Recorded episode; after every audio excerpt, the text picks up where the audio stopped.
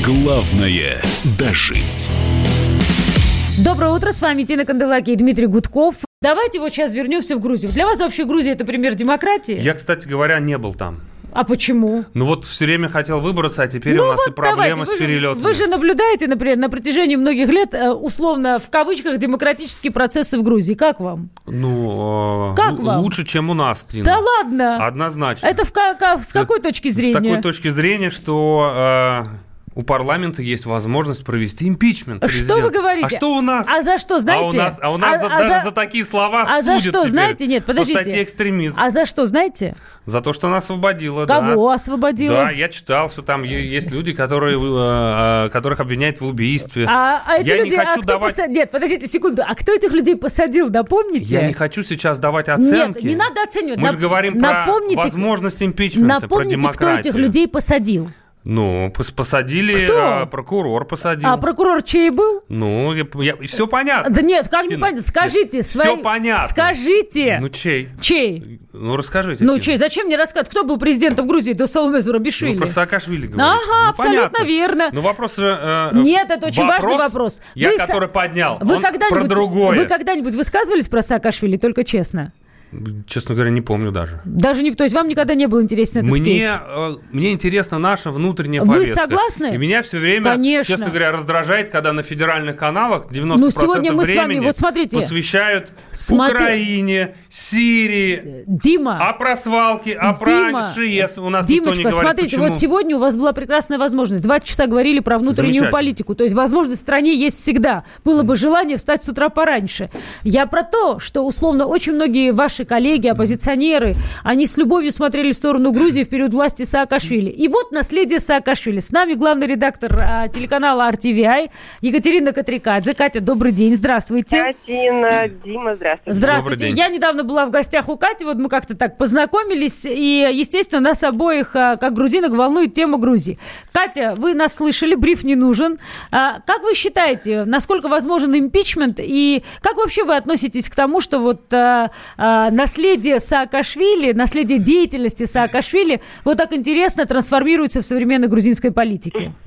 Ну, во-первых, э, импичмент вполне возможен, Тина, и тут я должна вступиться немножко за Дмитрия, потому что далеко не все те люди, которые были сейчас помилованы, вот это 34 человека, они были посажены при Саакашвили. Ведь грузинская мечта, правящая партия нынешняя, она 7 лет уже у власти, и, в общем, очень многие люди, в том числе и те, которые сейчас скандальным образом были помилованы, самые скандальные, это убийцы, люди, осужденные по тяжким преступлениям, они а, были заключены под стражу а, уже при нынешней власти. И на самом деле, Тина, там ведь казус в чем заключается, что Саломе Зурбишвили, человек, которого буквально пропихнули на пост а, президента в свое время, да, это был там а, год, что ли, назад, примерно так, она была совершенно не готова к этому, и грузинская общественность а, выбрала ее, ну, просто потому, что это был кандидат от правящей партии, лишь бы не выбирать человека от партии Михаила Саакашвили. И тогда стало понятно, уже тогда стало понятно, что она очень мало понимает в том, что она делает. Сейчас сама правящая партия пребывает в абсолютном шоке.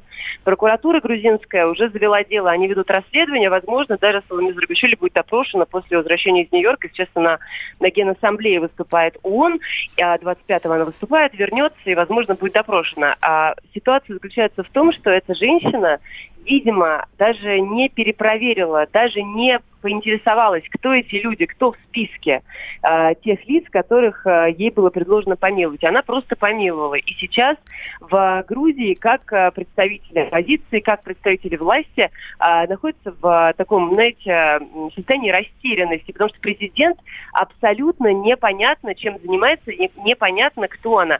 С учетом того, что в Грузии у президента вообще на функции ограничены, это чисто символический э, лидер, а главная власть сосредоточена в руках премьер-министра и спикера парламента, но в основном премьера, а у нее, у Саломе Зарубишвили, единственная, собственно, прерогатива, которая оставалась, это как раз вопрос помилования. И даже в этом она не разобралась, не справилась. И, конечно же, это демонстрирует, э, например, тот факт, что когда э, Бедзина Иванишвили, неформальный лидер Грузии, и другие представители власти выбирали именно эту женщину на э, пост президента, а, они совершили серьезную ошибку. Это такой, э, знаете, момент, когда становится ясно, что сколько бы не там пытаться впихнуть любого человека, просто любого, ткнуть пальцем. Вот, Соломе Зарбишвили, отлично, давайте ее сюда.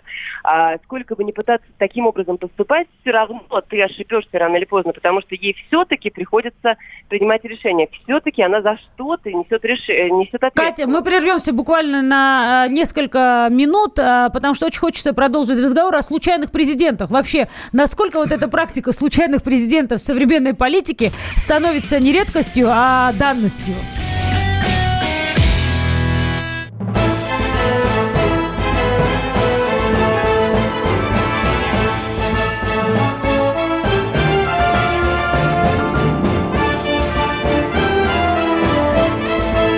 Осень. Пора перемен. На радио «Комсомольская правда».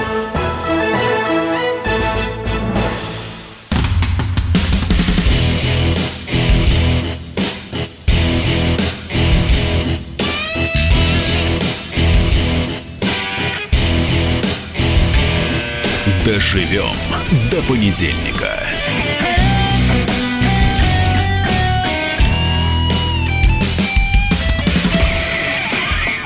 Доброе утро, с вами Дина Канделаки, Дмитрий Гудков. А, мы уже второй час на радио «Комсомольская правда». С нами сейчас Екатерина Катрикадзе, главный редактор RTVI. Катя, вы с нами? Да, да. Говорили про импичмент президенту Грузии СЛБ Зурабишвили, и мы с вами остановились на случайных президентах, потому что, э, ну, дословно не могу вас процитировать, но то, что вы сказали, приблизительно выглядело следующим образом, что э, выбрав Саломе Зурабишвили в качестве э, президента, э, ее, э, ну, бенефициары, покровители, там, люди, которые ее поддержали, сильно ошиблись, потому что она оказалась просто-напросто не готова к этой роли, правильно? Ну, да, да, вполне. Поэтому следующее, к чему я хотела перейти, случайные президенты. Скажите, пожалуйста, вот насколько в современном мире вот эффект случайных президентов становится уже даже не случайностью, а трендом?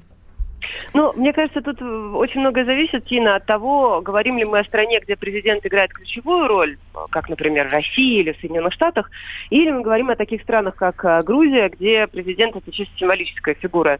И э, для правящей партии важно получить своего человека вне зависимости от его компетентности на этом посту.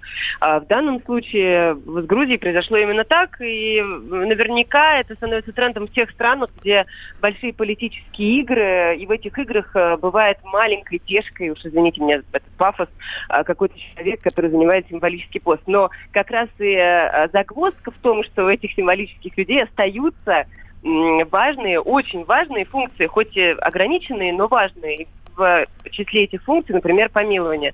То есть она вполне себе, Соломея Зарбишвили, распоряжается судьбами.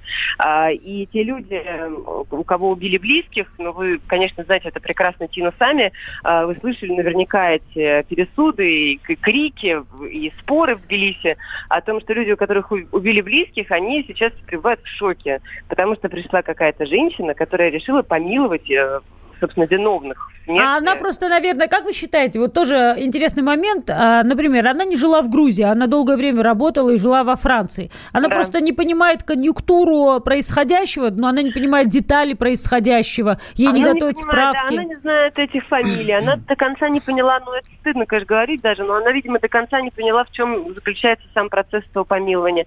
Она получила списки, сейчас ведь там спор идет по поводу того, кто эти списки предоставил, или, и есть ли там коррупционная составляющая. У нее есть такой Дмитрий Габуня, э, парламентский секретарь президента, э, и, по всей видимости, он ей передал списки, оппозиция утверждает, что он вступил в коррупционные сделки там, с э, людьми, просившими освободить конкретных людей. Это не доказано, это совсем не факт, но по факту мы знаем, что она могла увидеть список из фамилий, не перепроверить, довериться каким-то своим там сотрудникам и подписать. А, и вот это, конечно же, очень серьезная проблема, потому что, судя по всему, за время предвыборной кампании и за время пребывания на посту президента эта женщина даже не поняла, в чем заключается непосредственно задача президента и ее ответственность. Вот про поняла, не поняла. Мы с Дмитрием планировали а, в конце часа обсуждать историю Зеленский-Трамп, но мне кажется, а, сейчас самое время про это поговорить тоже. У вас большой а может быть, вернемся к термину «случайный президент»? Да-да-да, мы сейчас к этому вернемся. А Я как раз... хотел и вернуться в Россию. Ну, вы еще успеете вернуться в Россию через Украину. Мы щас- Самый случайный не президент сам- это Владимир Путин. Почему это? Ну, потому что если бы Ельцин выбрал другого преемника, значит, был бы другой преемник. Его Ельцин привел за руку. Вы знаете, Мы- ну что, сейчас помним, можно говорить. э, Мы сейчас можем Так же, вспомнить еще. Дмитрий Анатольевич, Мы сейчас можем президент. вспомнить еще фильм, например, Виталия Манского, на мой взгляд, ну, крайне грустный фильм, в котором вот этот ваш тезис а, а, развивается. Но законодательно эта процедура была абсолютно Я легитимна. не про законодательную А как? Процедуру, я про то, что это была процедура Ну, жаль, что при не- э, передаче власти преемнику. Слушайте, но здесь я И- могу, знаете, сказать, Ну, и а слава как? богу, что выбрал Владимира Путина. Ну, вот, э, я слава бы- богу. А кого должен был выбрать? Расскажите. Вы знаете, вы выросли Какая в разница? политической Вы- семье. Тина, вы же У только вас- что сами признали, Еще что раз, это выбрал. не- это не- Значит, не- у нет, нет, нет, Владимира подождите. Путина изначально Это был абсолютно- один избиратель. Это абсолютно- У Дмитрия Медведева был один избиратель. Вы знаете, И, к это- сожалению, у наших многих губернаторов тоже один избиратель. И в, это, и в этом ключевая проблема нашей Это страны, са- что власть не меняется, что граждане не никак не влияют на ее судьбу. Они Это не вы могут выбрать знаете- президента, они даже не могут выбрать депутата Московской городской думы. Это самая главная... Они даже в бюллетене Это не могут ваша самая получить. главная проблема. Почему, собственно говоря, просидев пять лет в Государственной Думе, вы ничего не смогли сделать? Ну, потому что У я вас- был один. Ну, подождите, я же вам дала договорить. Нет, не потому что вы один. У вас как-то Как это? избирательно. Когда вам надо, вы один, когда вам надо, не один. Когда выбрали Владимира? Путина, он один, а когда Ну, вам не я надо, же вам вы не объяснил, один. что для принятия закона нужно 226 голосов. я Слушайте, выступал с этими э, инициативами. Я Дав- пытался давайте мы- поправить Давайте Конституцию. вернемся к случайному президенту. Давайте, Давайте вернемся, к случайному же президенту. случайный. Для, для нашей Может страны быть, он вам нравится? Владимир Путин Ну, знаковый Ну, президент. он изначально стал Если бы еще раз, президентом. еще раз, Как э, и Дмитрий, Медведев. Ну, слушайте, давайте тогда пойдем с самого начала. Первое, но у нас страна, мы жили в одной стране, мы с вами 80-го года рождения, правильно? Да. Вы насколько хорошо помните 89-й, 90-е года. Вы были маленьким мальчиком, я была постарше вас. У нас была одна страна, мы жили в одной стране, и потом эта страна рухнула. Каким способом она, она рухнула? Ну, мы же с вами сейчас не будем это Она обсуждать. рухнула, потому что власть не сменялась. Еще раз, Дмитрий. Потому что граждане Еще никак раз. не могли То есть влиять вы хотите на... сказать, что мы как Многие- раз проходили через определенные политические процессы, которые позволили сегодняшней действующей власти наконец-то сформировать политическую систему. И переход от ельцинской власти к путинской власти – это абсолютно логический переход Я счит- того изначального времени. Я Давайте считаю, сейчас не будем что в главная это. проблема нашей страны – это несменяемость власти. Вот, например, как на в Украине... советские времена, так и сейчас. На Украине- Несменяемость власти. Не на- должно такого быть. на Должно быть два срока по На 4 Украине года. сменяемость власти стала столь регулярной, что давайте уж да обсуждаем Ну, этот должен быть кусок. разумный баланс. Вот самое и главное, выясним, самое насколько главное, он нет, разумный. самое главное, Тина, Что? чтобы у людей, у граждан нашей страны была возможность Конечно. участвовать вот в выборах, выбирать Украины, и менять власть. Вот у граждан Украины. А у граждан нет такой Была возможности у прекрасная возможность. Граждане Украины смогли посмотреть сериал «Слуга народа», выбрать это, радостно Владимира Зеленского. И вот как бы с невероятным Как только мы большинством... затрагиваем, между прочим, мы вернемся. внутриполитическую тему Мы вернемся про президента, мы сразу Не, перескакиваем ну почему? куда-то в Подождите, Украину. мы никуда... Как это куда-то? Подождите, вы были тем депутатом, который голосовал против присоединения Крыма, правильно? Я не голосовал за была- присоединение Крыма. Да, у Да. вас была очень жесткая позиция по этой внешнеполитической а, теме, поэтому это вам должна быть а, Да, только я, волнительная тема. исходя из интересов Вы России, а должны- не исходя из Вы интересов должны в Украины. этом смысле интересоваться и Украиной. Так, Катя, возвращаясь к случайным президентам. Вот то, что Да. происходит с а, Владимиром Зеленским. Первое, как вы считаете, почему а, Трамп, а, почему Белый дом опубликовал этот, эту стенограмму этого разговора? Впервые ли опу- опубликована такого рода стенограмма? Какая цель у этого была? Можете это прокомментировать? Ну, а, там на самом деле довольно понятно. Вся ситуация заключается в том, что Дональд Трамп уверен, что он ничего не сделал. А, Он уверен, и его, в общем, а, юрист э, Руди Джулиани, они уверены, что он в беседе с Зеленским не сказал ничего такого, что может быть основанием для импичмента. Они как раз уверены, что они поймали за хвост демократов во главе с Нэнси Пелоси, это спикер э, Палаты представителей, которая э, после долгих мучений, значит, несмотря на то, что она даже во время Гейт не пошла на этот рискованный шаг и не запустила процедуру импичмента, запустила ее сейчас, так вот, э, республиканцы во главе с Трампом убеждены, что они вот ровно сейчас могут нанести по демократам удар, опубликовав стенограмму, доказывая, что в этой беседе не было ничего такого, что должно и может привести к отставке главы государства.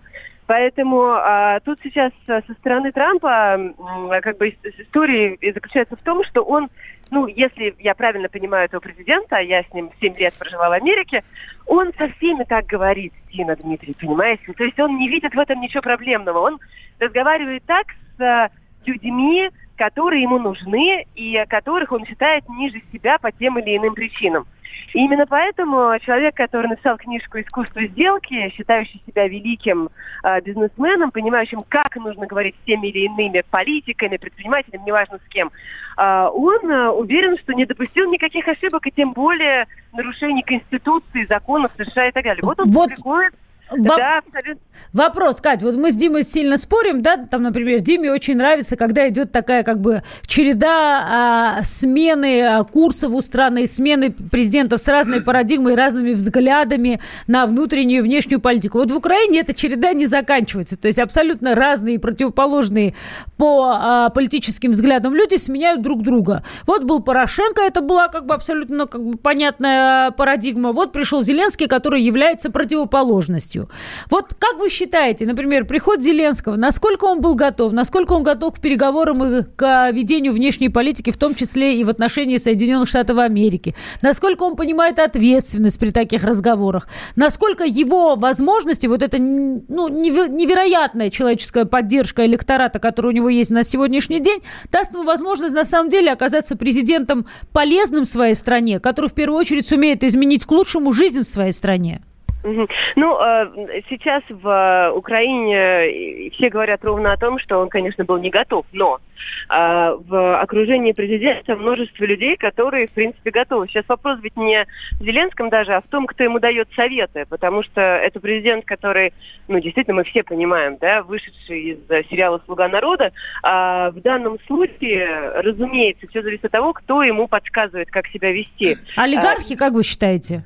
А, Не могу ответить на этот вопрос, Тин. А, Правда, я не знаю. Я знаю, что есть э, администрация, есть э, а, Министерство иностранных дел, есть люди компетентные, есть люди, вызывающие вопросы, есть люди, да, которые так или иначе связаны с Коломойским. Вопросы, конечно, есть, но все зависит от того, как он будет себя вести. Пока вот по этой беседе с Трампом, Тина, можно сделать один вывод, что он, конечно, пытается максимально наладить отношения с Соединенными Штатами, особенно после того, как Петр Катя, Порошенко спасибо, переходим на рекламу.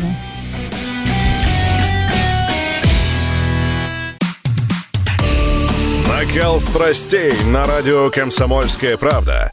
Здесь Что здесь нельзя не сказать, нужно? что папа богатый. Ну, Министерство газовой промышленности. Я знаю, как гуляли. Снимали пароходы. Ну, скажи, я... только Нет, без я просто плохих слов. считаю.